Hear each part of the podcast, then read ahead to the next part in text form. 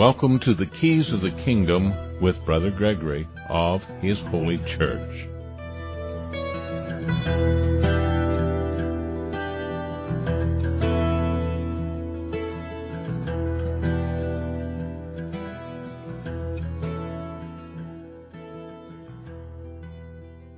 Well, welcome to Keys of the Kingdom. I'm Brother Gregory, and again, we're talking about the Kingdom of God. And uh, the keys to the kingdom are really very simple. It's it's the way of Christ.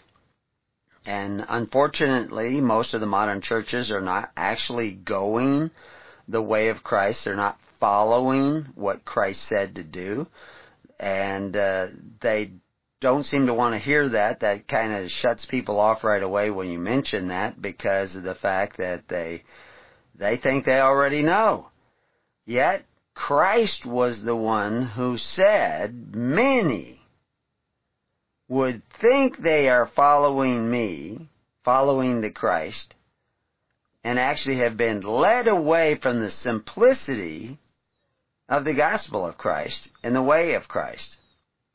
And what would happen would be all those bad things that are prophesied in the Bible from uh from Joel and Amos, Micah, Hosea, Malachi, and, and Nahum. We've done Joel, Amos, Ma, uh, Micah, Hosea, and Malachi, and gone through those and, and looked at some of the things that they're talking about, the swarms of locusts, which are actually swarms of offices that eat out your substance, and uh, the...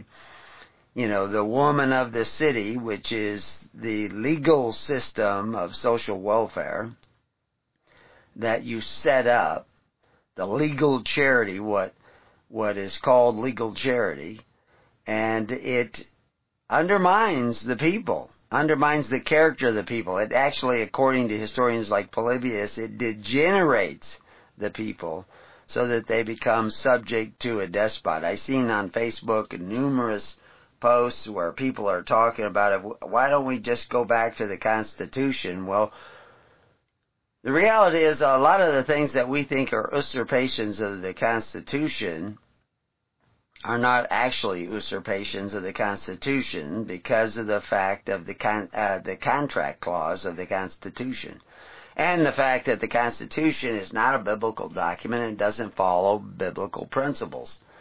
Because the Bible actually tells you what to put in a constitution if you want to have men who can exercise authority. And they list off five things, and of those five things, only one is in the Constitution, and people don't even know what that one is or, or keep it. And so the the delusion that you can go back to the Constitution or elect some leader who is going to exercise authority and fix things is exactly that, a delusion. And the delusion is a delusion because you are not willing to see the truth of the gospel. We've seen that in Amos they mention the covenant of the of, of the brethren, and numerous uh, people who do commentaries on the Bible talk about the covenants of the brethren and try to refer to it as the agreement between kings, you know, rulers. Well, the truth is that in those five things, you're not to make any agreements with other rulers. You're not to give your leaders uh, treaty power and power to make decisions, make choices for you and your family and your descendants. You're certainly not to give them the power to collect tribute from you. But through the contract clause, you have done that. And we explain all this at Preparing You and at his holy church dot org in great detail, showing you not only the historical process, but the process in relationship to biblical principles. And it really comes down to one simple thing: thou shalt not covet thy neighbor's goods. Anything that is thy neighbor.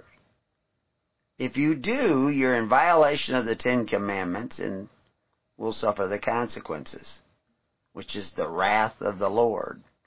as we'll see in Nahum when we get to Nahum, which we are not going to study today in great detail, because Nahum, uh, all of these minor prophets, Joel, Amos, Micah, Hosea, Malachi, we've all seen that they're overlapping in their prophecies, sometimes using the same wordage, uh, not always translated the same way, but they'll use the same wor- words. Even uh, in Nahum, he uses a particular word, which words in, in the Hebrew are almost like phrases in themselves, because every letter has a meaning. So every letter is almost a word itself, compiling uh, the words that you see in the text. And if you were to go to, um, uh, like Nahum, and, and we won't we won't do it in, in great detail here or anything, but uh, just going to some of the words uh, in in Nahum, we can see that uh, there are certain um, words that he uses that he adds all kinds of letters to, and we've seen that in the other studies. So you have this word that you think is, you know, a particular word in the Hebrew, and is translated in a consistently same way in in English, and then you find out that, whoa, you know, like reserveth wrath for his enemies are not the exact same words that normally may mean enemies or reserveth, and the word wrath is not even in the original text. The translators added that in order to flow with their theological uh, assumptions about God at the time of the King James or some of the other translations of the Bible. So they added words in, and you'll see it in many texts as a word in italics. If you see the word in italics, that means it's not in the original text. Somebody added it to make it read better. But what they also don't tell you is that, you know, like the word enemy has, I think, three additional letters. And uh, they talk about at the beginning of that, the burden of Nineveh. Well, the word burden there actually means tribute. So the tribute of Nineveh. Well, why is there tribute? Because in Proverbs it tells us the slothful shall be under tribute. And so you have this, uh, these ideas that as people just read the text, may, the text may be misleading. Now, if you truly had the Holy Spirit, not the emotional spirit that is often conjured up in churches, but the true Holy Spirit, you would begin to have that yod of uh, the Hebrew text, that divine spark, beginning to show you the way, his way, which they also mentioned in uh, in Nahum, where, you know, he, he rebuketh the sea and maketh it dry, and he talks about these things, but he also talks before that, that, and will not all acquit the wicked. The Lord hath his way in the whirlwind, and in the storm, and in the clouds, and in the dust of his feet. So right now in America and in Australia, uh, people are facing these uh, dilemmas because of a supposed pandemic. But they have no tools to fight either the pandemic or the uh, remedy for the pandemic that is presented by men who want to exercise authority one over the other. In other words, want to force people to have, you know, wear masks and take vaccinations and, you know, uh, untested, pro- un- not properly tested medications. Even the idea of forcing people to take medications, a lot of people say, I don't want to take an unapproved vaccination. Well, fine. You keep making that argument, and all they have to do is approve it. You know, uh, the C C D, C C D would probably approve it. So they get the bureaucracy to prove it, the bureaucracy being those forms of offices that are eating out your substance and now you no longer have an excuse because it is approved. Did they do animal trials? Did they examine those animals for more than six months? Uh, because that, that's not good animal trials if you terminate the tests early, if you do what they call sacrifice the animals early, because you don't know the long-range effects. Uh, are these animals all going to die of cancer thirty percent before their normal lifespan would have taken them?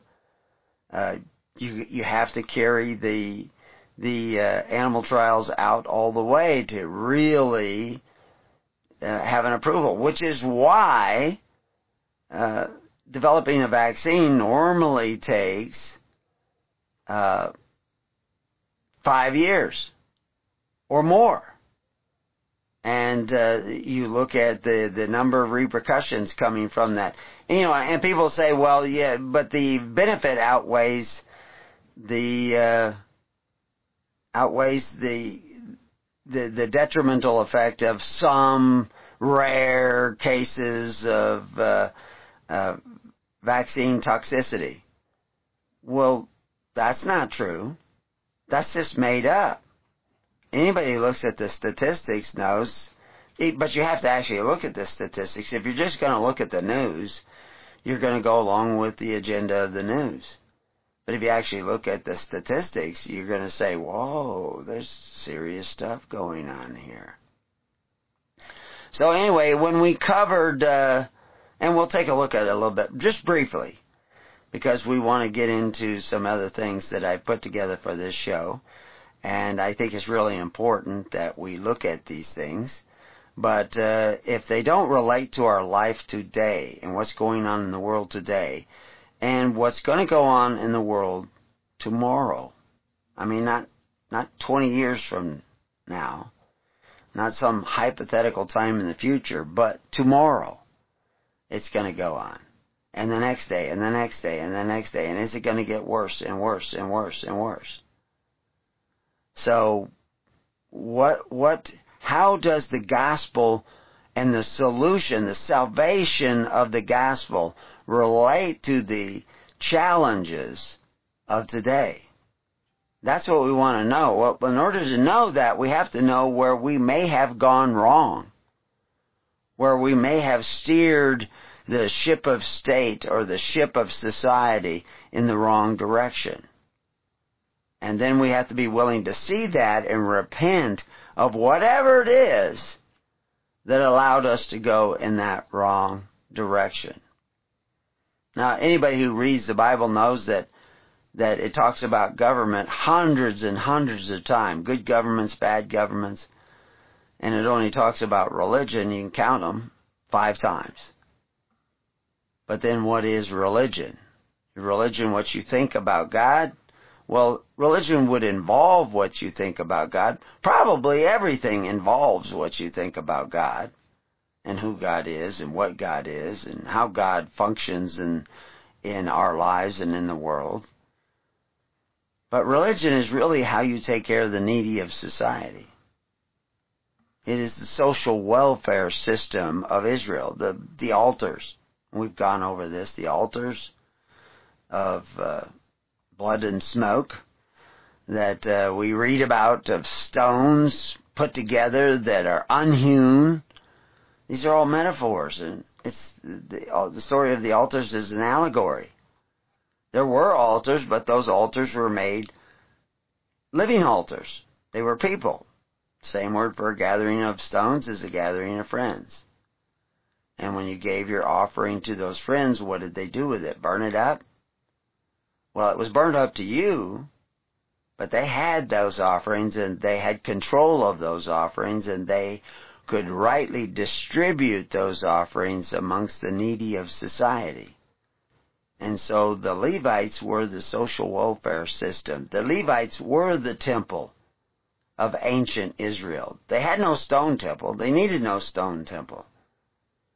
They did have a gathering house that we called the tabernacle. And it was constructed in some way, but the way in which it was constructed was again a metaphor and an allegory about the principles of a free society.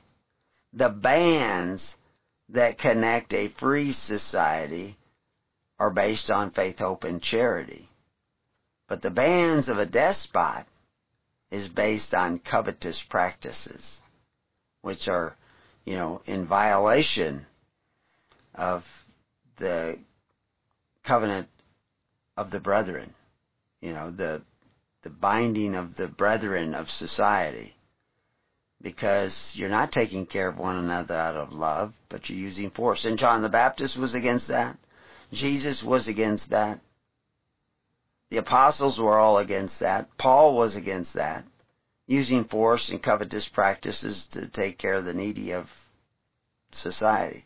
Pure religion was taking care of the needy of society without using the force and power of these constitutional orders and systems of government. But people have gone that way. They've gone that way by the thousands. And they started going that way a long time ago in Europe, all the way back a thousand years ago.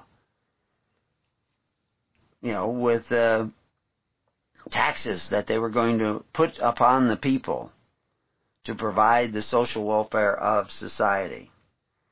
And of course, at that time, the, the social welfare of society was taken care of by what is known as the church and the, your local community. You gave to the church, and the church had a Corbanos box, you know, that they uh, put those funds in and were able to help and feed the needy of society. And and that's that's the way society took care of itself. But somebody got the idea, well, we're going to tax people, force the contributions of the people, and then we'll give a portion of that to the church to take care of the needy of society. And people rejected that idea, fought against that idea. But people were, other people had already taken oaths of fealty, and they were under the king, and they said, well, we have to do that. And he says, well, what, what if I were to take my wealth, strip myself of my wealth, and I would fund these welfare projects, these, you know, build a hospital, build a library, build a school. What if we were to do that ourselves? And the woman I'm thinking of, Uh, who is who, whose picture is on the cover of the Free Church Report, who is considered a saint by many people, although you wouldn't know it from the press she gets and the paintings of her that, that are all over the world. Uh, her husband agreed to match her funds with his own wealth. This was her second husband. Her first husband had died and left her one of the richest women in Great Britain. I mean, she she owned so much land and property because she had inherited it from her husband who had passed away that uh, she's mentioned in what is called the Doomsday Book, which is called the Doomsday Book because when Harold died at Runnymede, the one Harold, the one particular Harold that we are told was the rightful king of England at that time, died at Runnymede. I think he had an arrow in his eye that he already didn't see. And uh, Norman, uh, William the Conqueror of Normandy, the Norman king, became the king of England. And he started the Doomsday Book. All those people who fought against him had to take an oath of fealty, and now they only had a legal title. They could have their land back, but they would only have a legal title to their land. So, uh, that was all taking place a thousand years ago. And there is a significance to that taking place a thousand years ago. But your kids aren't learning history in your public schools, in your socialist schools that are paid for and funded by men who exercise authority one over the other, by men who force your neighbor to contribute to the free education you want and are willing to get even through the covetous practices of forced contributions, because public school used to be funded by free will offerings when America was free, when America was great. which is not the case anymore. And this habit, this appetite for benefits at the expense of others, and the habit of receiving them by the rule of force, has degenerated society and weakened the poor, which was the sin of Sodom and Gomorrah. That, behold, this is what Ezekiel says, behold, this was the iniquity of thy sister Sodom. Pride. That's why they call it gay pride, I guess, and sodomy and all those things. But those are a product. Those are a byproduct of the covetous practices of desiring benefits at the expense of your neighbor. Because he says this, thy sister Sodom, pride, fullness of bread, an abundance of idleness. Is that what we have? An abundance of idleness? People on welfare, people living in tents but getting a welfare check.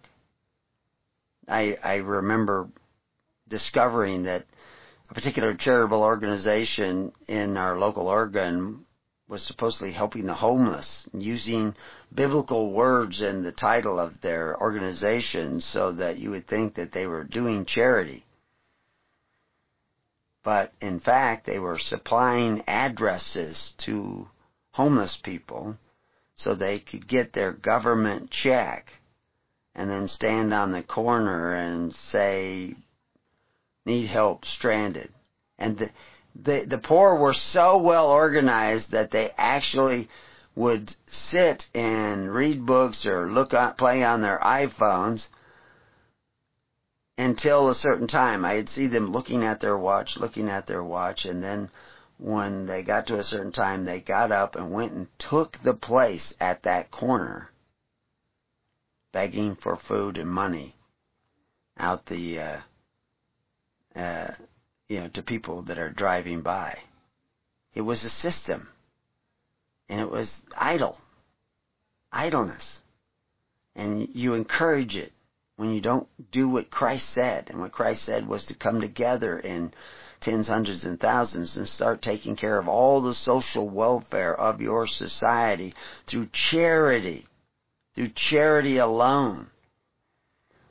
This uh, abundance of idleness was in her and in her daughters. Neither did she strengthen the hand of the poor and needy. This is what we see. This is an indictment of Israel, because it failed to abide by Leviticus twenty-five thirty-five. Now, Sodom and Gomorrah that we're reading about were long before Leviticus was written. But this same habit of going back and trying to take care of the needy through force, through those covetous practices, has been around since Nimrod, since Cain. So, this indictment of of this that we see in Leviticus twenty-five thirty-five, uh, we will fall, we will wax and pour, and that's what we see the process going on, and we will look at that closer and closer and closer until people wake up or until it is too late and the doors are shut. Be right back to Keys of the Kingdom. So welcome back to Keys of the Kingdom. So what does it say in Leviticus twenty-five thirty-five? Did you all look it up during the break? So, well, I'll tell you what it said. And if thy brother be waxen poor and fallen in decay with thee, then thou with thee, then thou shalt relieve him. Yea, though he be a stranger or a sojourner, that he may live with thee. This is one of the amazing things that Israel, we have this picture of Israel moving into areas, conquering everybody, killing everybody. But uh, that's not actually what was taking place. And historically, we can tell that from uh, archaeological uh, digs. But lots of words in the Bible have been slightly twisted by translators. Now, if you have the Holy Spirit, you should be able to figure this out, but uh, uh, the, this strong delusion that has come upon us the whole world would be deceived, even the very elect, because it is such a strong delusion. But what are they talking about, and how do we do that? How do we help them? Well, it goes on in verse thirty-six to say, Take, take thou no, no usury of him, or increase by fear thy, but fear thy God, that thy brother may live with thee. In other words, you know, you don't want to put your brothers into bondage, uh, the bondage of usury, where you have to pay off all this interest on the loans that you've taken in order to survive. And of course, that's the bondage of Egypt, isn't it? That's what, you know, the Pharaoh put up all these stocks of food and provisions and everything, and and then they came when there was a famine, and he said that he would give them stuff. And well, he actually began by selling them grain. But eventually the gold ran out and the silver ran out, and they had no way of buying it until they promised their labor, or at least a portion of their labor, twenty percent of their labor, to the government of Pharaoh. And even the people who lived in Egypt had to do this. That's what the Bible says. They They had to promise to pay twenty percent of their labor to the government, who was providing social welfare in its time of need. Even when Mubarak was president, uh, not too many years ago, income tax in Egypt was twenty percent. One-fifth of your labor belonged to the government, and it had to go to the government. If you made a million dollars, one-fifth. If you made uh, one thousand dollars or ten thousand dollars, I'm not sure, there probably was a provision where you were extremely poor, you didn't owe anything. But basically, it was one-fifth still, all the way across the board. I don't think it's that way now, but it was that way. And most of the time, what people don't realize is that income tax does not provide you with the benefits of government. It pays the interest on the loan taken out by government at usury to provide those benefits.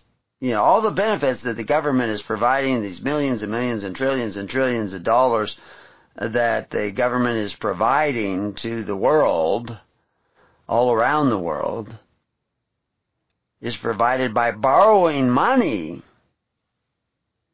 against the needy of society's labor, and the rich of society's labor, and everybody of society's labor. They borrow against it, and they're able to do that because you have made covenants with them that the government will take care of you in the time of need. In your old age or in disability or whatever, the government will provide you with a check. And it is able to do that because it borrows money against the future. It doesn't, it, Social Security has always been funded by borrowed money.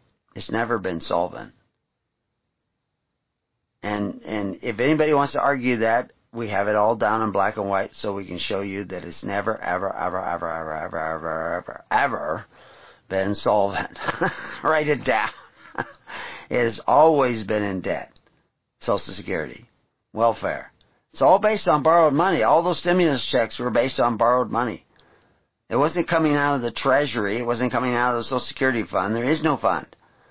That's the law. It's been ruled over and over again.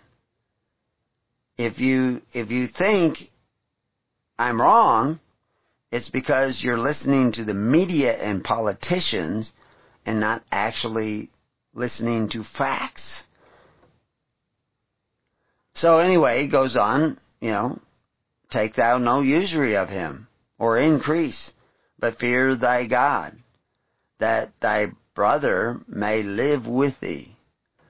Thou shalt, that's, this is the covenant of the brethren that we've talked about. Thou shalt not give him thy money upon usury, nor lend him thy victuals, the benefits, for an increase. Thou shalt not give him thy money upon usury. Write that down. But yet all these governments, Australia, everybody, are operating on usury. They're borrowing money to provide the benefits of the people. and the the interest is paid by covetous practice of forcing your neighbor to contribute. And if thy bro- brother that dwell by thee waxen poor, and be sold unto thee, which is, you know, a portion of his labor is sold unto thee, thou shalt not compel him to serve as a bondservant.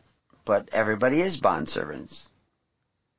But as a hired servant and a sojourner, he shall be with thee, and thou shalt serve thee unto the year of Jubilee. Jubilee? What's that? Every fifty years, you'd uh, cancel all debt and set everybody free.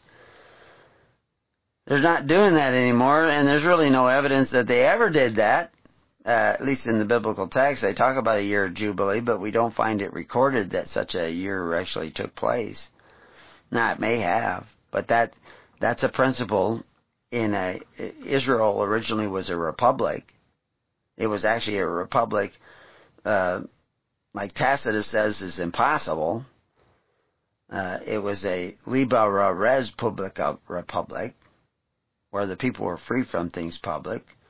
All the money that supported the government were free will donations, except everybody, the head of every household owed a half dime in silver. They, that was their ante up each year, but everything else was free will. You gave to the ministers of your government according to their service.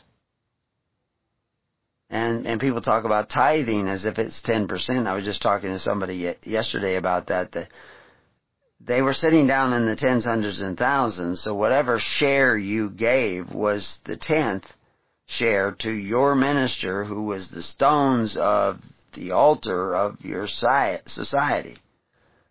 Because it was not a city-state. Israel was not a city-state. It wasn't a civil society like Cain and Nimrod set up, and Lamech. It was a free society. You, you can tell a free society because the government is supported by free will offerings. And and you mention that to people, and, and they say, well, that's impossible, they won't give. Well, what they'll do is starve. Because those, uh, those lazy, iniquitous people, uh, nobody's going to help. They're not going to help themselves. They don't help each other. Now, if you find any deserving amongst them that need help, you get to choose to help them, those, those brethren sojourning amongst you, that may be strangers, foreigners to your system of social welfare, but you help them anyway because you see a nobility, you're, you're strengthening the nobility in them. But just to help them, just to throw money at the poor, you don't strengthen them, you weaken them. You know what would happen if you did that? When work was available, they wouldn't go back to work. They'd have no interest in going back to work. I got money coming in anyway. Why do I need to go back to work? And, of course, that's what's happening in America. But this didn't just happen with COVID. This didn't start with COVID. It's been going on for a long time. See, if you go way back to verse twenty-eight, it says, "But if ye be not able to restore it to him, then that which is sold shall remain in the hands of him that hath bought it until the year of Jubilee. And in the Jubilee it shall go out, and he shall return unto his possessions." This is what Christ was doing. Christ was coming to return every man to his family and every man to his possessions. Now, when I say that, quoting that phrase, every man to his family and every man to his possessions, when did the people return to their family or to their tents? And when did the people return to their cities in the Bible? Because these words cities, and which is, is the same word for terror, and the word for family, which is the only institution of God, for thousands and thousands of years. He eventually, through Moses, instituted the Levites, which were to take care of the needy of society through faith, hope, and charity. That was the role of the Levites, to serve the tabernacles, the tents of the congregation. That's what they were to do. And they were to form a living altar of charity to take care of those needy people. And so the, these people in charge of charity and compassion were also in charge of the, the appeals courts, the cities of refuge, throughout a society bound together by faith, hope, and charity, the free will offerings of Israel, when it was a pure republic. But then it decided it wanted to have a king, and it strayed from the formula. And it began to form uh, stone temples and central treasuries and forced the offerings of the people like Saul did, which was considered foolish by Samuel. But we had our warnings way back there in First Samuel eight, where if you want to have somebody to exercise authority and make things right and get rid of the corruption and drain the swamp, he's going to end up taking and taking and taking and taking. You know, the other day, uh, Trump was asked about these vaccine mandates and vaccine passports and the, the blowback where people don't want to take the vaccine. And supposedly it's because we all fear there's a chip in it. And there is sometimes certain qualities to what is, but it isn't the chip.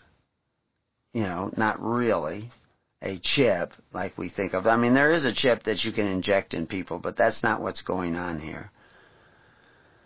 But when he was asked that question directly, he did not answer that question. He just went on about how he had It got this vaccine made in such short time.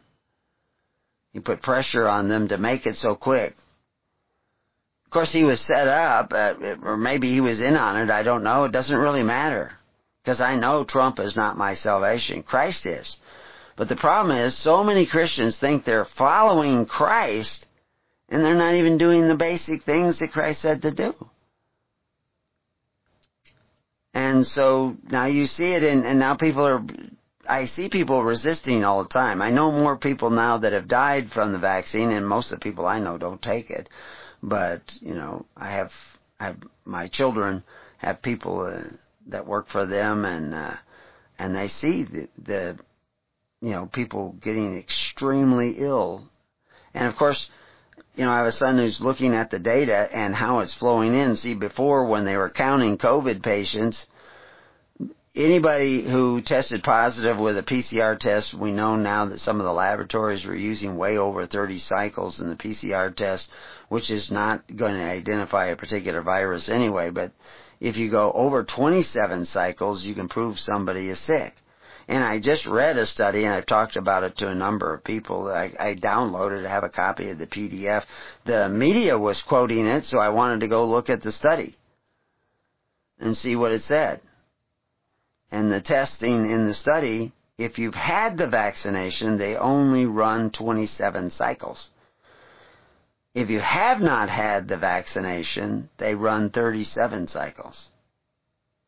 If you run thirty-seven cycles, you're all sick. It's going to show up that you're sick. And so they're, now that allows them to produce the data that says that most of the people who are getting sick, which they're not necessarily getting sick, they're just testing positive, are the unvaccinated. And they throw that data out. It's not a peer-reviewed paper. But it doesn't matter. They don't, they don't mention that in the news. They're just saying most of the people that are getting sick are getting sick from the coronavirus or are the unvaccinated. Based on what? What study? Do you look that up? Does C N N look that up? No. Does Fox look that up? I don't see them looking it up. They're not reading the studies, or they're not, they're not relating, because as we went through the prophets, and we were saying the mountains of Samaria are fallen. The mountains of the truth. Samara means truth. And the mountains mean those who are responsible for sharing the truth with you have fallen, degenerated. And you don't have any source of truth. We give you the truth. You know, we don't have people debating us. We have people complaining about what we say. You know, if we go down to that verse thirty-eight in Leviticus thirty-five, uh, twenty-five. I am the Lord your God, which brought you forth out of the land of Egypt to give you the land of Canaan. The land of Canaan is the land of the merchants. That's actually what the land of Canaan means. Uh, but the land of Egypt is the land of bondage. And they wanted to give you the home of the free and the brave. And and you do this by, if thy brother that dwelleth by thee be waxen poor and be sold unto thee, thou shalt not compel him to serve.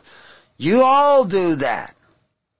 You want your free schools, your free education, your free health care, your free welfare.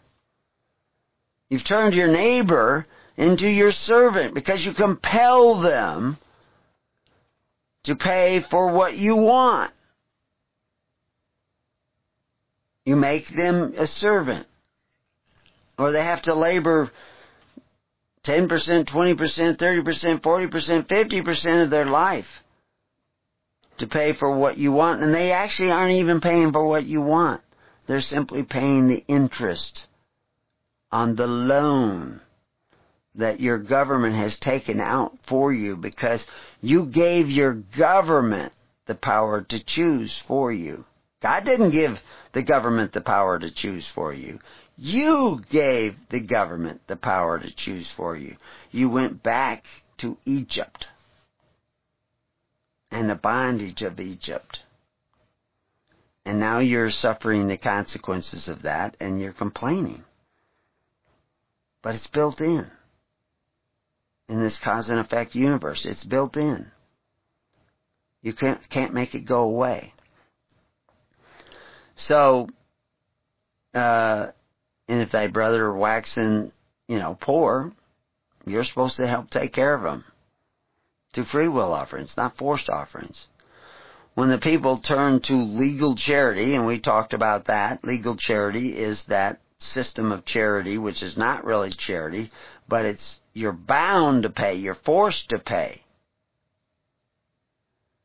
It is it is the socialism of the world. And you're forced to pay by men who exercise authority. Like Cain, like Nimrod, like F D R, like L B J. Not the free will offerings of Christ. And the fervent charity of His way. And this is why, you know, we see reference to, in Amos, to the woman of the city. The woman of the city is the caregiver of the city. And the caregiver of the city at that time was men who exercised authority and forced the offerings of the people, like it is at your time. You know, Thomas Jefferson once said, the, the two enemies of the people are criminals and government.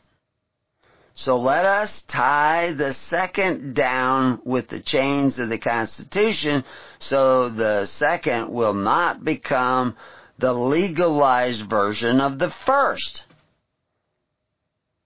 But you unleashed them with the contract clause.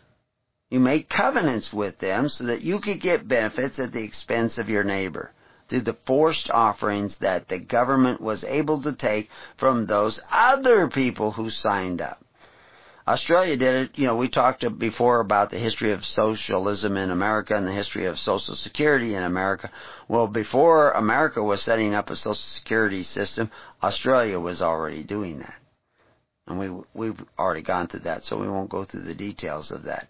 But right now, we're seeing Australia as a canary in the coal mine. And it's literally under a, a attack by an insidious enemy. And, and if you haven't seen it in the news, you're probably watching the wrong news program. I'm in contact with people in Australia who give me first-hand reports. As a matter of fact, I have a scheduled call this afternoon with somebody from Australia who's trying to deal with these same issues. And, uh, you know, it was set up by the minister of the group Down Under, and uh, who is actually, we have people in South Africa facing the same dilemmas that we see here. But see, in Australia, they can't cross over from state to state. They can't cross the state boundary without having proof that they've been vaccinated by this presently unapproved vaccination. And uh, and people, you know, like uh, Arnold Schwarzenegger says, you know, F your liberty. And I won't say the word that he said, but uh, he says, just get the shot. He's an idiot. He's an actor. He's paid to lie. That's what actors do. They're paid to lie so that you actually believe that they're telling the truth, which is why they make such good politicians. so, but uh, the, they are, they've already implemented that. Friday was the last day, but they were actually implementing it even before Friday. And Biden came out last week and said, we need to do that in America.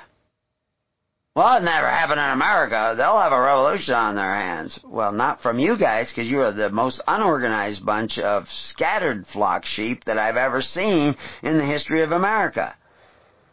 Because you've dissolved the bands which connects a free society and replaced them with the bands that connect a society in the bondage of Egypt.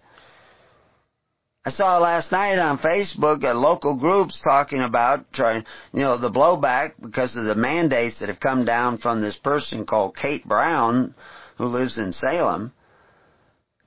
And they're saying the commissioners and the congressmen should go down there and fix this.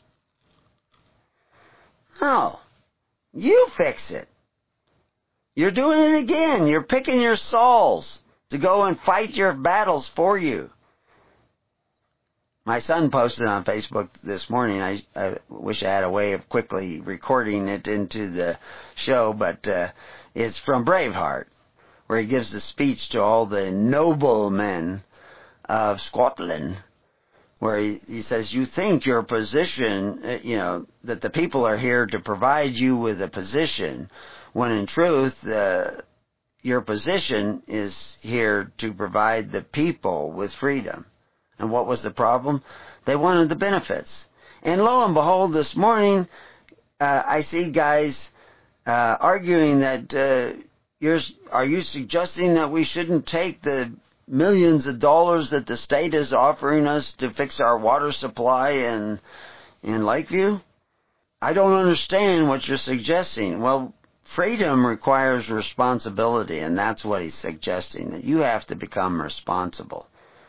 Now, yeah, the money that they're trickling back to you probably went to them in taxes at one time, but Oregon's not solvent. It's in debt. It's operating by usury. The United States is operating by usury. Australia is operating by usury. And they're telling everybody, stay in your houses and let's increase the usury. Let's increase the interest rates. And and we'll borrow and give you money to guarantee that you're brought back into bondage. And that's where we're at today. We're brought back into bondage. And what are you going to do about it? Well, I'll tell you what we're going to do about it when we come back to Keys of the Kingdom. And then you have to become a doer of the word and not a hearer only. Because unless you become a doer, you're not there. God bless. We'll be right back. So welcome back to Keys of the Kingdom. So I just mentioned that uh, Biden had uh, made a statement. You know, whether or not he'll go through it with it, I don't know. But uh, if you told me that the people of America and the people of the world would be shutting down, wearing masks, and taking an untested vaccination that has proven to not have, have any effectiveness. I mean, they when they said that it had ninety-five percent effectiveness, what they were saying, they, they, nobody's testing effectiveness. There's no way to test effectiveness on a human being legally, because that would mean that you would have to give them the shot and then expose them to the contagion, infect them, and see if they got sick. That's illegal to do in every country. That's like Nuremberg stuff. That's why you have animal trials. And that's why mRNA vaccines, whenever they had animal trials, have always failed when it came to that, because they produce an A D E reaction, pathogenic priming, where what happens when you're exposed again is you not you don't have immunity, you actually get sicker, besides all the other health consequences that occur with it. But Biden wants to criminalize crossing the state lines. You, you hear that and you think that's insane. He'll never be able to do that. They've done it in Australia. The police are... I have personal testimony of people in Australia who were turned back, trying to make a living, driving truck, crossing the border from one state to another, something he does on a daily basis. He was not allowed. He was turned back by the police, backed up by the military, standing behind him.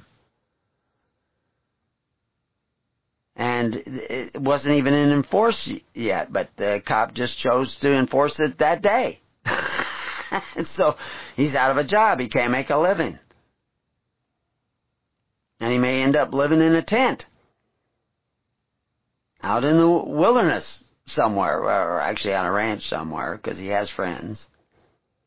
But, uh, you know, when I first started this ministry, decades and decades and decades ago, when I saw the road that we were going down, which, which is why I'm trying to say this, this didn't start with the pandemic. The problem started long before the supposed pandemic. You were already ripe for despotism because you had abandoned, all you fake Christians out there had abandoned the way of Christ. Now, it's a strong delusion. Many people have been misleading you, but now when I'm telling you the truth about these vipers, you, on an individual basis, must repent. Many of you will be cast out of your churches if you start speaking the truth. I'm not telling you to leave them. I'm not just telling you to seek the kingdom of God and His righteousness. Biden's not doing that. The leaders of Australia aren't doing that. But the people of Australia have not been doing that. People of New York, they're all woke, right? They're all, you know, for critical race theory and... You know, uh, apologize to the black people for racism and, and slavery, because they think all the problems of the black community are from slavery. And we've shown that's not the case, that it's from that F D R, L B J welfare system that follows after the ways of Cain and Nimrod. But uh, an amazing statistic that I, I, I received uh, in my email from somebody, I won't mention names or anything, but it's a black man in New York. He says twenty-eight percent of the blacks between the ages of eighteen and forty-four in New York have not taken the vaccination. So this is eighteen and forty-four. Well, you're not even supposed to give it to people much younger than eighteen. They've not taken the vaccine.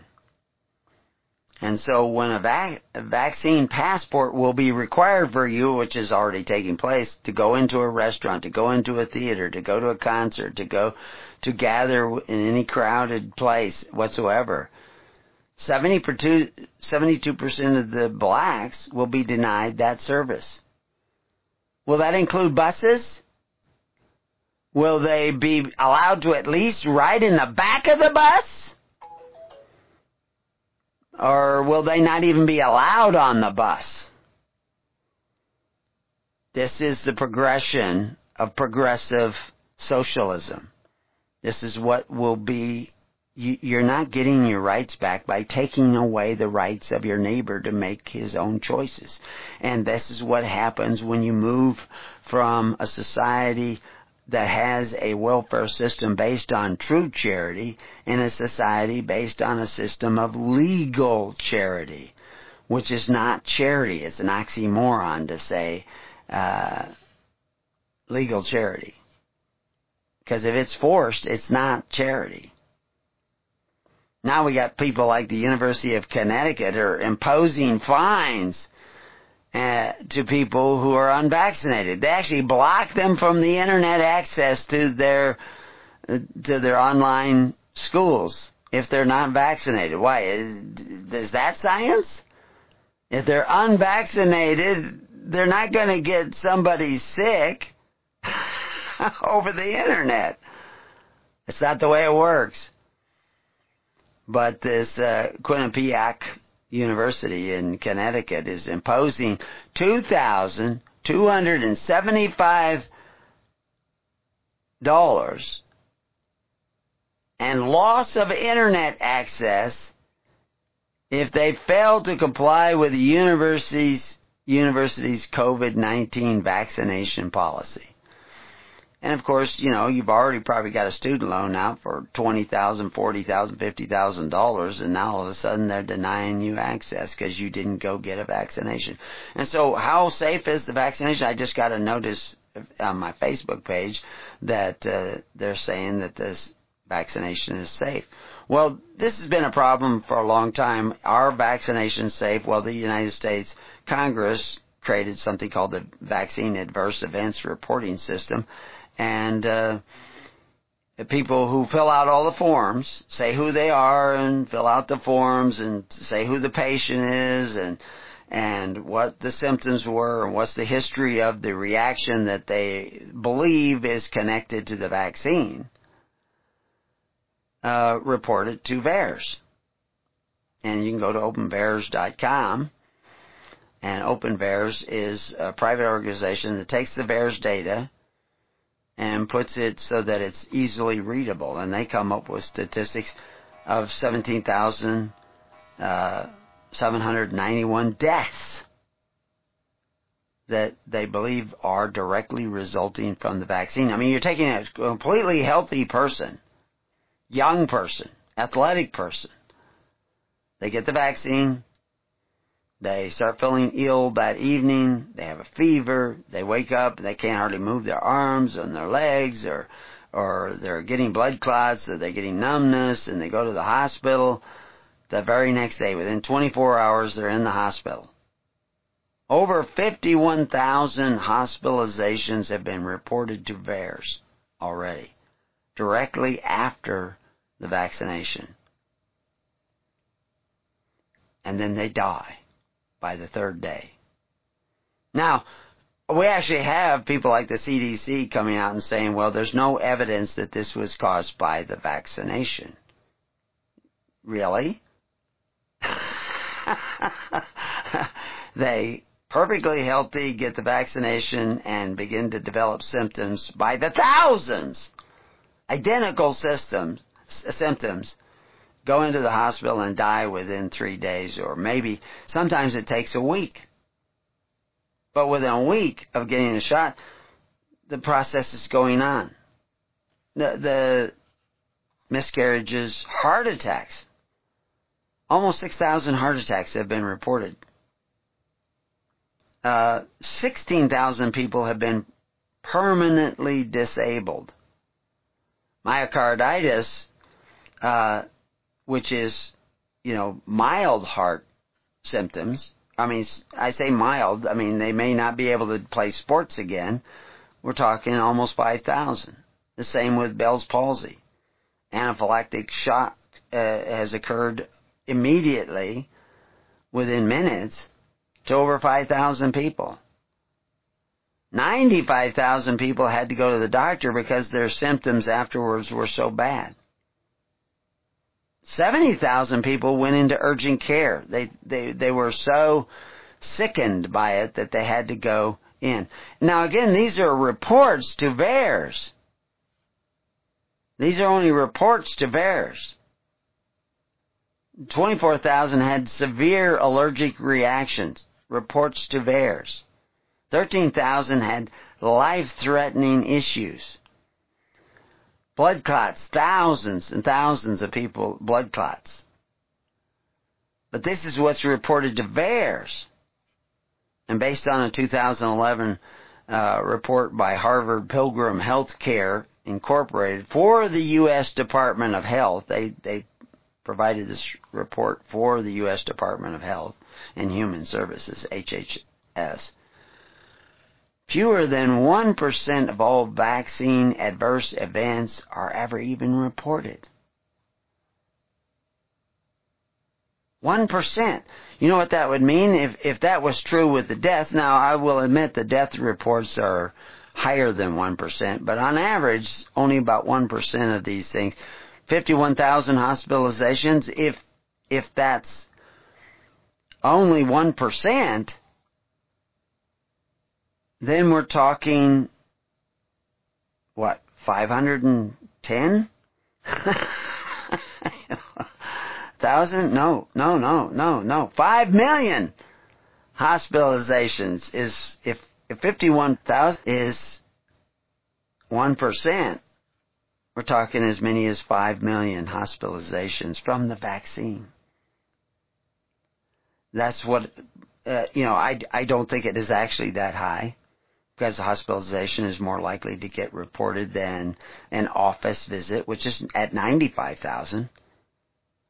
So, and this is what I am hearing from people, employers, the people who got the vaccine, that they're the sickest people in their offices.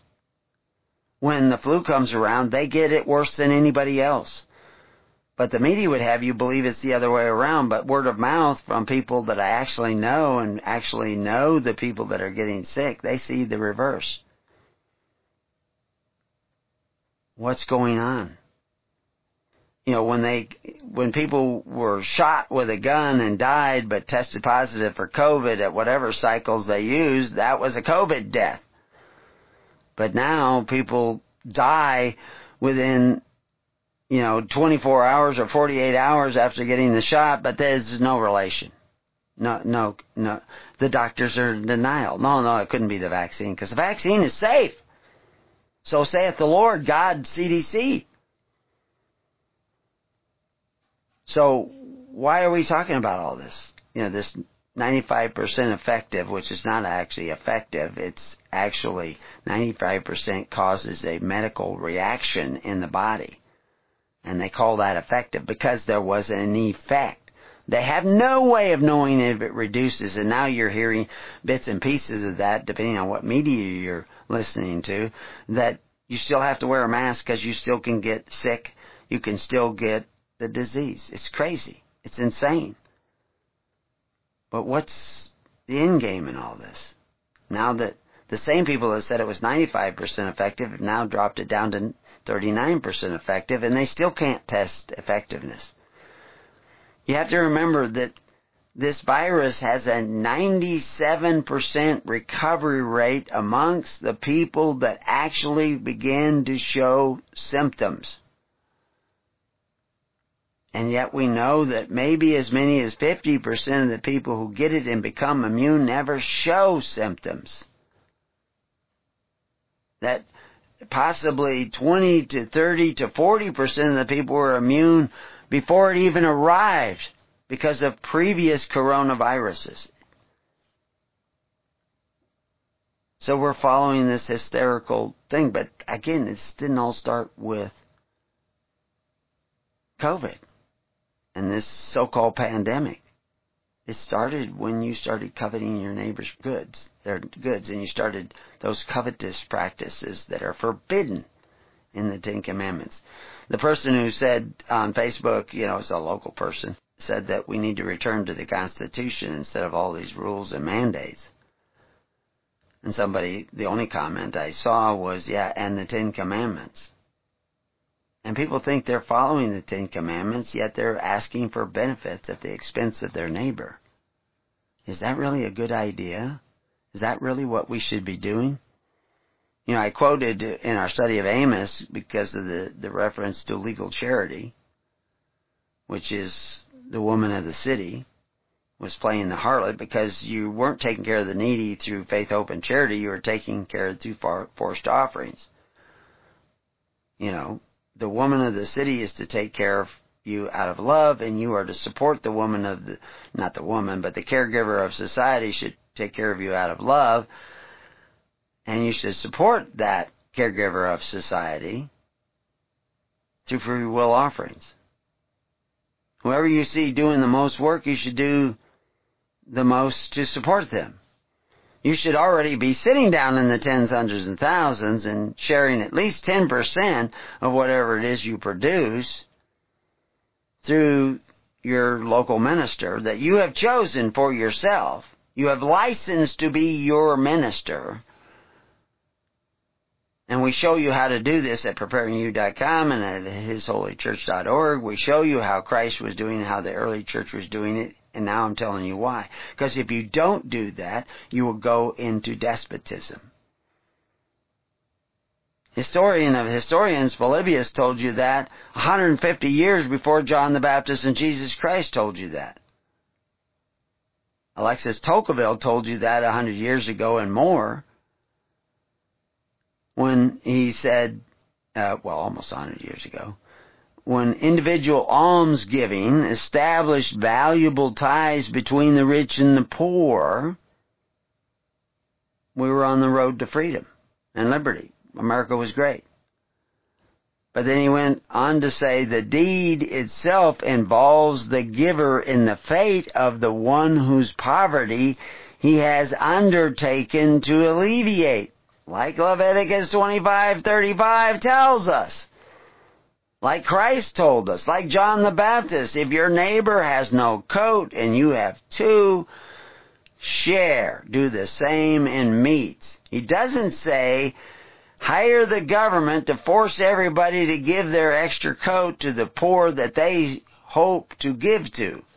And then the poor automatically gets a coat because he has achieved the virtuous state of equality of the poor. He has become an oppressed minority. All you poor pre- oppressed blacks in New York. Well, now you're going to find out what real oppression is. And I don't really think they all think that way. But they would have you think that they all think that way. I think many of them are hardworking, industrious people, but they may have found that this vaccine is questionable and chose not to take it, and good for them.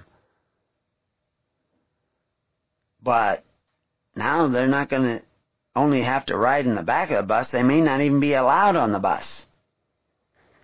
Because those they have chosen to have a government. They have allowed a government to give you everything you want. Free school, free healthcare, free welfare, free, free, free, free, free, free. That ain't so free.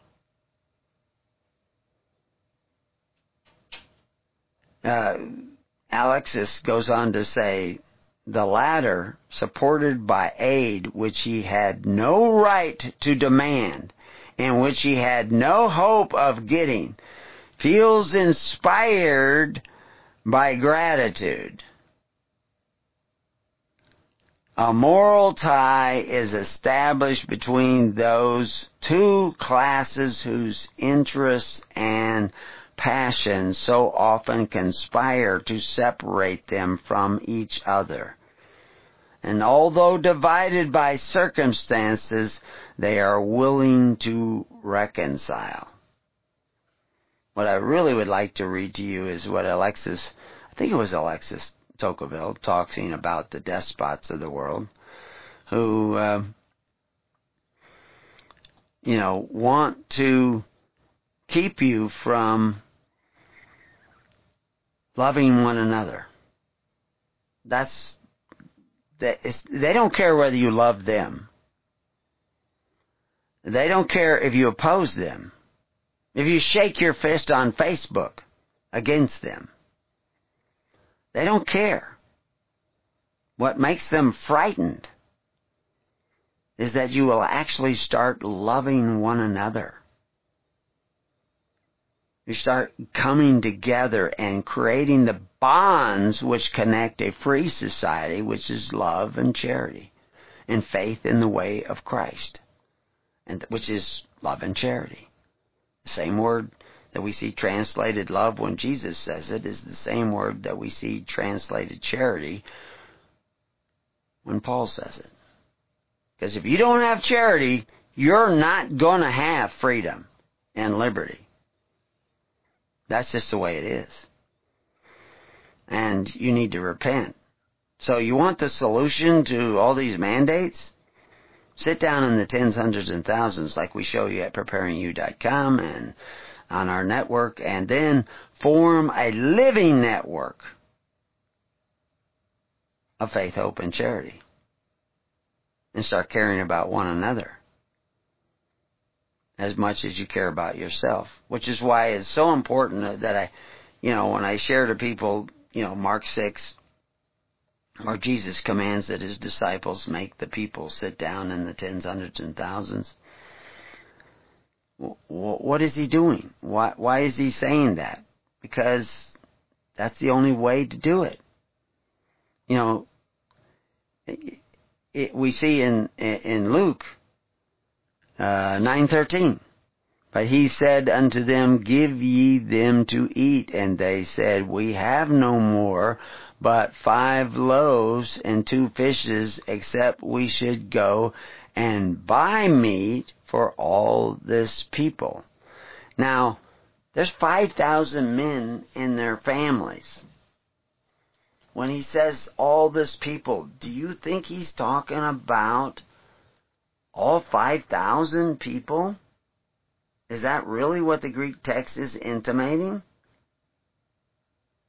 Because that's what it says in the next line, for there were five thousand men, and he said to his disciples, make them sit down in fifties and in companies. And he actually says that twice in the sentence, but they don't translate all the times that he says it, especially in Mark. I'm in Luke right now. But he's organizing the people the way Israel was always organized in the tens, hundreds, and thousands. And not just Israel. Teutons, uh, the Romans early on did the same thing. Their military was organized in that way because originally their military was a militia of the people. It wasn't until just before Julius Caesar that they altered the way and they started depending upon a government military rather than a militia. See, in the original militia of Rome, you brought your own sword, you brought your own spear, you brought your own shield. uh, and uh, much of the supplies that you had on the front lines were provided through this network of tens, hundreds, and thousands. It's the way Israel fought its wars until they elected Saul to be their commander-in-chief, which was a mistake, a rejection of God, but they chose to do it anyway. Do you have a commander-in-chief? Then you've done the same thing that the people did. They've rejected God. Is your commander-in-chief now taking and taking and taking and taking? Well, then you've done exactly what they were talking about in First Samuel eight.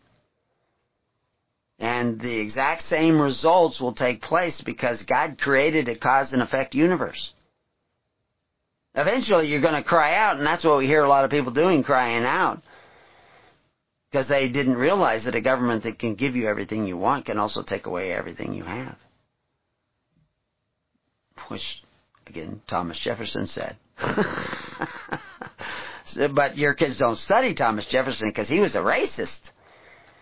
But De, DeFazio, I think it's, no, not DeFazio, whatever the guy in New York is, DeFazio, that's the, that's the scoundrel in, in Oregon, I think. But uh, anyway, it doesn't really matter. The the fact is, a scoundrel is by a scoundrel by any other name.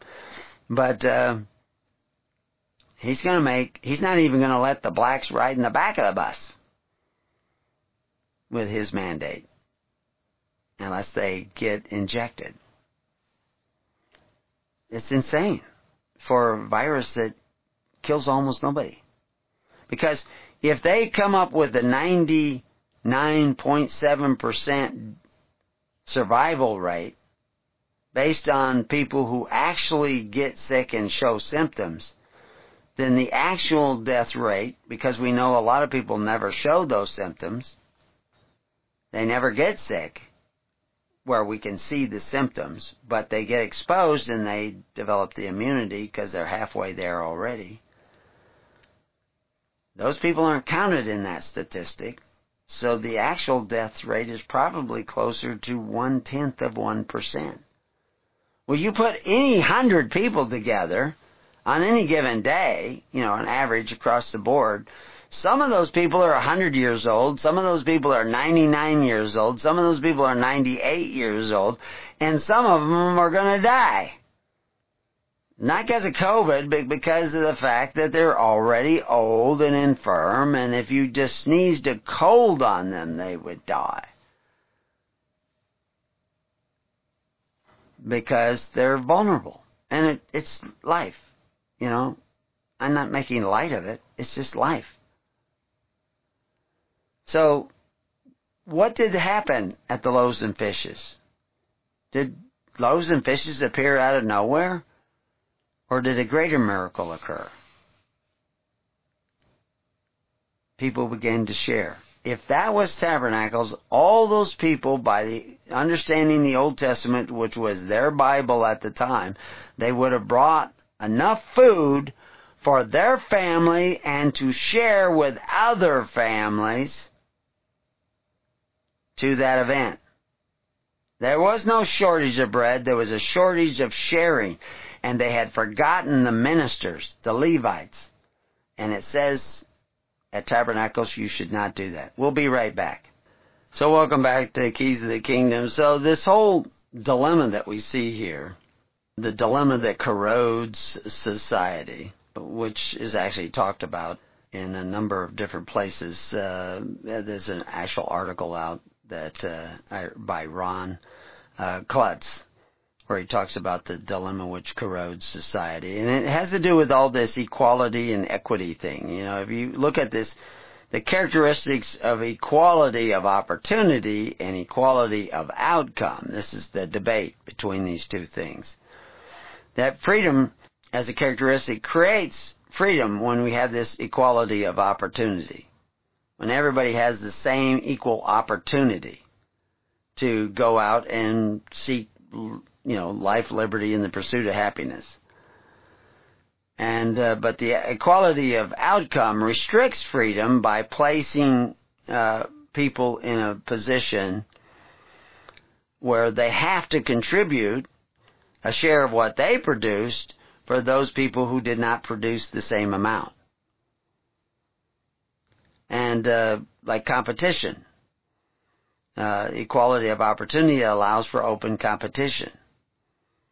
When, when public schools are provided by forced contributions and guaranteed wages, whether the kids learn or not, it's not going to produce the same outcome because it, it's the equality of, uh, if we go over and put this under the, the equality of uh, outcome that restricts competition, which we see in public schools, you're you're going to end up with a outcome of kids not learning, which is what we talked about last week, how, you know, this Kate Brown lady says that you don't have to learn to read, write, or do math, and you can still graduate from our schools. So there's, that's, you know, you're going to graduate whether you do your homework or not. You're going to graduate whether you learn reading, writing, and arithmetic or not.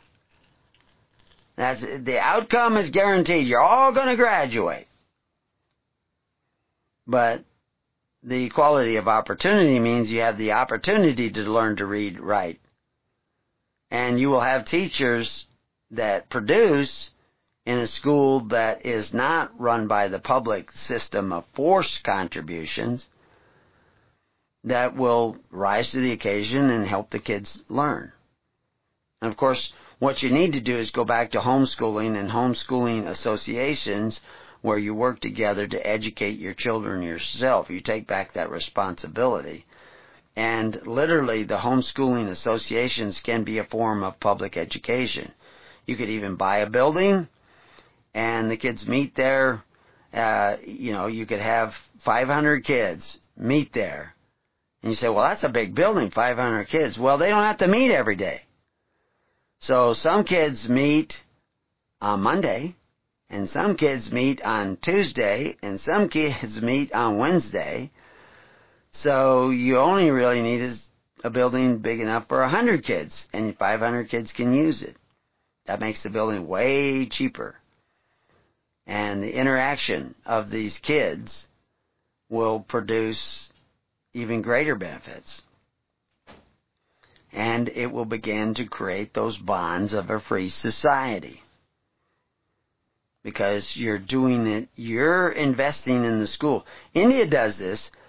India has a public education, and the teachers teach them nothing. And even amongst the poorest of the poor, they get together and they hire their own teachers. And they will put in like a dollar so their kids can go to this public-private school. And the kids who go to the public-private school earn, um, learn more than the people who go to the public school. The public school is supported by taxation. Because the public school is supported by taxation, I mean, you talk about canaries in the coal mine, you can see that they, they don't learn. The teachers don't teach. The teachers are lazy, corrupt. They, they, the inspectors that come and see if they're teaching are paid off by a portion of their wages. Graft and corruption is everywhere. And, and the people that are honest and hardworking and seeing their kids not learning a thing, they've gotten together and they form these private school associations, and they have to pay money in. They don't get any support from the state at all. And see, that's what we should be doing in our county. That's what you should be doing in your county, is we should be going all to private schools. And we don't, then when, you know, they had a meeting just recently down at the school board, and, and principals and teachers were talking about not complying to the mandates and the vaccine mandates that they're trying to force on them. And they're threatened with being fired and actually losing their license to teach, which you don't need in a homeschool association. And you don't need in many private schools in some states. But they'll be changing those rules too. All the more reason that you have to sit down in the tens, hundreds, of thousands and gather together, because they're going to change the rules and change the rules and change the rules. All the people who voted in these mayors of these cities that were supposedly so woke now find themselves they can't get on a bus unless they take that safe, safe, safe. Uh, and we see how safe it is when we look at the V A E R S reports. Uh, and that's just from the guinea, you as guinea pigs. But unless you sit down, that's, you're not going to have the means, you're not going to have the ability, you're not going to have the strength to stand against whatever they try next.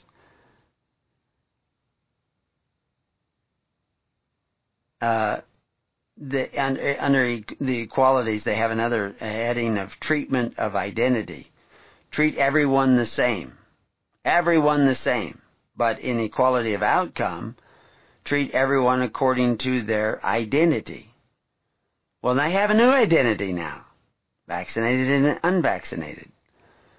You know, the identity politics is leading you towards mass destruction. But socialism has led you towards probably what may end up being one of the greatest genocide events in the history of mankind. Because we don't know where this vaccination thing is going. Like I said, Luc Montagnier, who has all kinds of credentials, an award-winning uh, immunologist, says that within three years, everybody who takes the vaccination will be dead or dying, or wish they were dead, because of autoimmune problems and chronic problems, Bell palsy. And quite a few of the people who get Bell palsy after this vaccination, which is a common event in vaccinations, not, I shouldn't say common, it's way more common with this present round, uh, but it is something we've known has been associated with vaccination. They're ending up with Bell palsy on both sides of their face. The, you, you look at, there was one small town where everybody was getting vaccinated. The number of illnesses are shocking. They have one doctor in this eight hundred, nine hundred community, populated community. And he's seeing people are being totally incapacitated. People who work every day are now can't get out of bed. They can't get out of their house. And he reports it, and he is shut down by the government. What is the story here? This is crazy. And then one of the last headings under characteristics of this equality thing is economics. It supports capitalism, social markets, economy. But under equality of outcome, it resembles communism in its oppression and control of the people. So anyway, the, the dilemma which uh, corrodes society is in this equality versus freedom, the America uh, dilemma, he says. Uh, he ends up quoting uh, Tocqueville, Alexis Tocqueville, who talks about the dilemma crash of America. Uh, and uh, and that's also, he's taking that from another article that appeared in the Tablet, and that was written by Brian uh, Garston. And we won't have time to go through all these, but I have lots of notes on it. But uh, uh, there were things that were going on in the world. Tocqueville's uh, father, a nobleman from Normandy, had risen to become um, a prefect in Versailles under the Bourbon monarchy, which was the result of what they called the July Revolution back in eighteen thirty.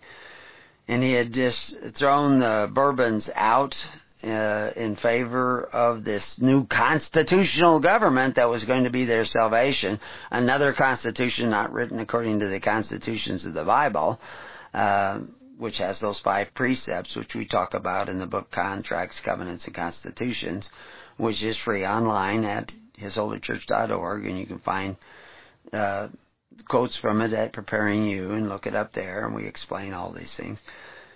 And and the fortunes of the aristocrat Tocqueville families were falling. They were they were had less money, and Tocqueville felt uh, kind of politically homeless at the time. And but he was a civil servant.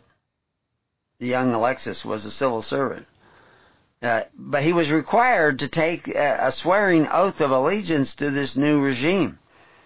And he agonized over it, this idea of taking this oath. And of course, Christ said, and James said, above all else, stop the taking of oaths. But that, I don't know if he was depending upon that, but he, he had to take it in order to have this civil servant job. And he, like I said, he agonized over the decision before reluctantly deciding to swear the oath. But the next day, he wrote a letter to Mary Motley, who later became his wife, and uh, he wrote, "I have finally taken the oath. My conscience offers no reproach, but I am nevertheless deeply wounded, and I shall count this day among the unhappiest of my life. The thought eats away at me. All my inherited pride rebels. I am at war with myself. This is a new condition, terrifying to me. As I uttered those three words, my voice changed. I felt my heart pounding so hard that I thought my chest would burst." This is the dilemma lots of people are going to be facing in the days ahead. Of course, if you get this shot, your heart may burst. You know what? five thousand heart attacks reported.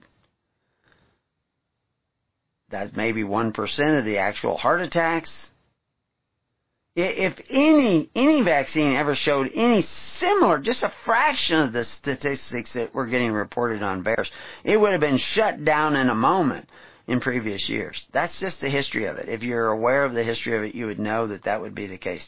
Here we have tens of thousands, hundreds of thousands adverse effects, uh, effects being reported. Even if it was double the number that normally are being would be reported as far as statistics, because normally it's like one percent of the actual events. It's huge number of adverse effects. It's not rare. It's huge. And it's getting to be, evidently getting to be far more than the the damage done by just contracting COVID and getting better. And there are treatments. There's lots of treatments. I'm finding out more and more about different treatments. And we're sharing them to our ministers. And there are things you can do to avoid being forced to get these vaccinations. And I've had that conversation with the ministers this week. We'll probably converse about it again. I, I've given them lots of data from lots of doctors that have put together plans of their own, but now we're putting those plans together based on, you know, the biblical context, and I'm sharing it with the ministers because that's the way it works. Ministers of ministers of ministers, and the elders have the exousia, the right to choose who they support, how they support, when they support, and what they do to support. And I put a lot of the data and information available to the ministers, and they can share it with those who sit down in the tens, hundreds, and thousands, and they can figure out how best to put this together for the uniquely individual situations you'll have with people all over. Meanwhile, I also have insight into what government people are doing. I actually had somebody from the government just whispering to me the other day, you know, what they think is going on behind the scenes. And they're intimating to people, but they don't reveal their hand because the enemy is watching. So, yeah, we're not going to post it on the internet. I'm not going to tell you exactly what we're talking about on a radio broadcast that'll go out to everybody because the enemy is listening too. And I just added more in working on Nahum, which we will get to, that they use this word enemy. But the word enemy that appears in the biblical text, it appears in Isaiah as well, uh, but it appears in Nahum. It's, it's the word for enemy, but they add additional letters, lots of additional letters. And what does it mean? Well, we'll tell you what it means when we study that. But meanwhile, we're looking at this equality versus freedom and this America dilemma, which we are now seeing. The dilemma of getting the shot or not the shot is evidence of this other dilemma that already existed. Tocqueville talked about equality and freedom at war with each other. But then, that's why I went through those different kinds of equality. Equality of opportunity and equality of outcome. They're not the same. They're different. And so this is what he's talking about. He was the one who wrote against legal charity. Of course, like I said, John the Baptist was against legal charity way back. You don't, legal charity is charity by force. For, somebody forces you to contribute to the welfare of somebody else. And that lady who said that that would be the end of society and the destruction of society a thousand years ago, which whose picture is on the front of the Free Church Report, which you know nothing about unless you've read the Free Church Report, because almost nobody tells you the truth about this saintly lady,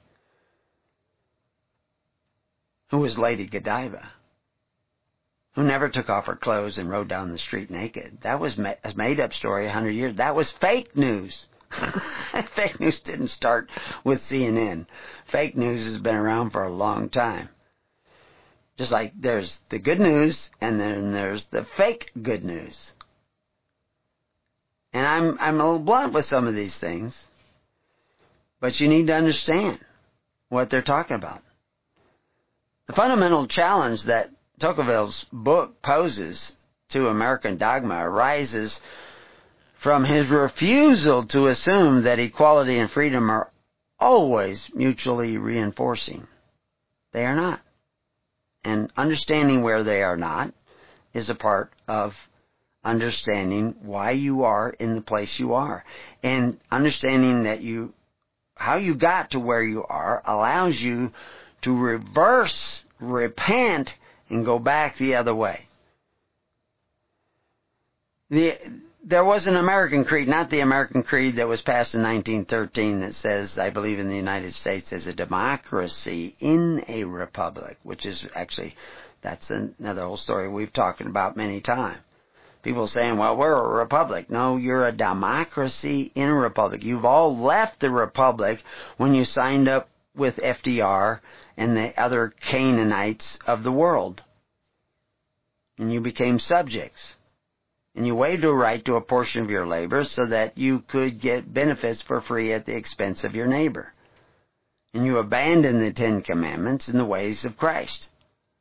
But anyway, Tocqueville is writing before that, and he talks about an American creed since the Declaration of Independence, and especially since Lincoln has linked the two values, assuming that these two values of equality, and freedom, increase in one naturally accompanies an increase in the other. No, it doesn't, especially when you redefined equality to include e- equality of outcome. Freedom was not like equality, a natural expanding feature of society. Freedom is not a naturally expanding feature of society. It's a naturally expanding feature of the individual. And we n- must never forget that the individual composes society. An individual has an individual identity, not ba- based upon a collective identity. Nor was it a necessary consequence of equality of condition, because there is no real equality of condition, because condition is subject to time, and time changes constantly. The the danger of a democratic life, according to the thoughts of Tocqueville, was that the passion for equality would lead us to stop practicing the art of freedom. And freedom is an art. Freedom requires that you allow your neighbor to be free. If you want freedom of choice, you have to grant to your neighbor the right to choose, and you can do nothing to take his right to choose away. The right to choose to be vaccinated or unvaccinated is a controversy because you have already taken away the right of your neighbor to choose to contribute to your child's education or not, or to your welfare or not, or to your social security or not. You've taken away that right. You have said that it is okay to covet my neighbor's goods as long as they do it through government. And you have ushered in despotism. Long before COVID. And if you're going to repent, that is what you need to repent of. To see how equality works as a, as a passion, we have to notice the fundamental effects of looking at any actual social world with the ideal of equality in the mind. As society becomes more equal, the pressure for yet more equality does not subside, but instead grows stronger. These ideas that socialism works, works amongst successful societies that have grown to that success based on capitalism. Now, there are, there are problems with capitalism, because capitalism is not a system of society. Capitalism means you make it, it's yours. You produce it, it's yours. You fix it, it's yours.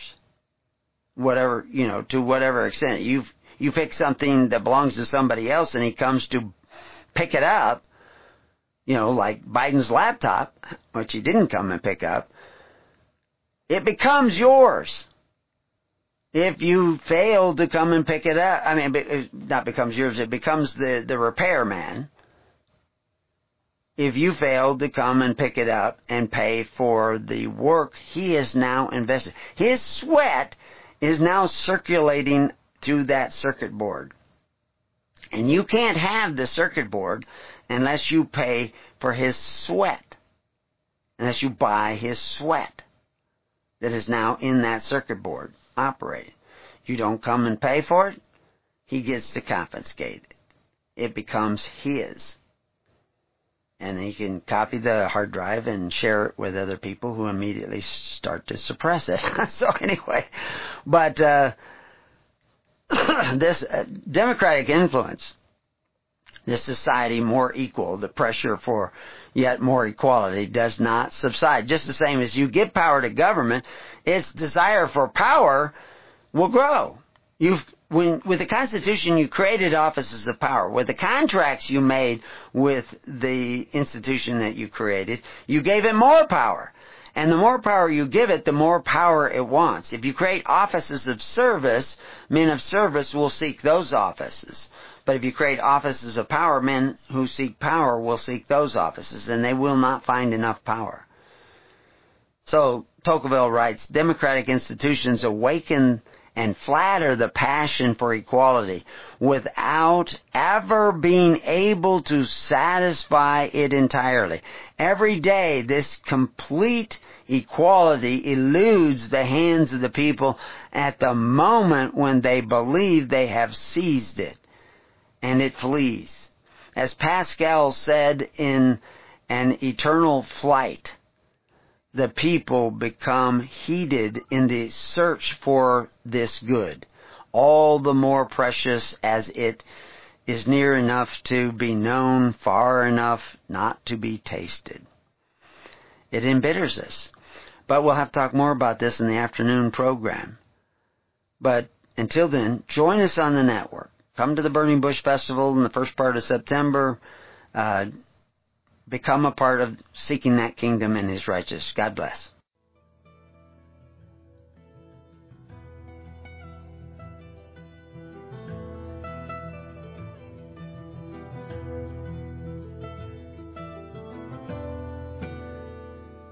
You have been listening to The Keys of the Kingdom with Brother Gregory of His Holy Church.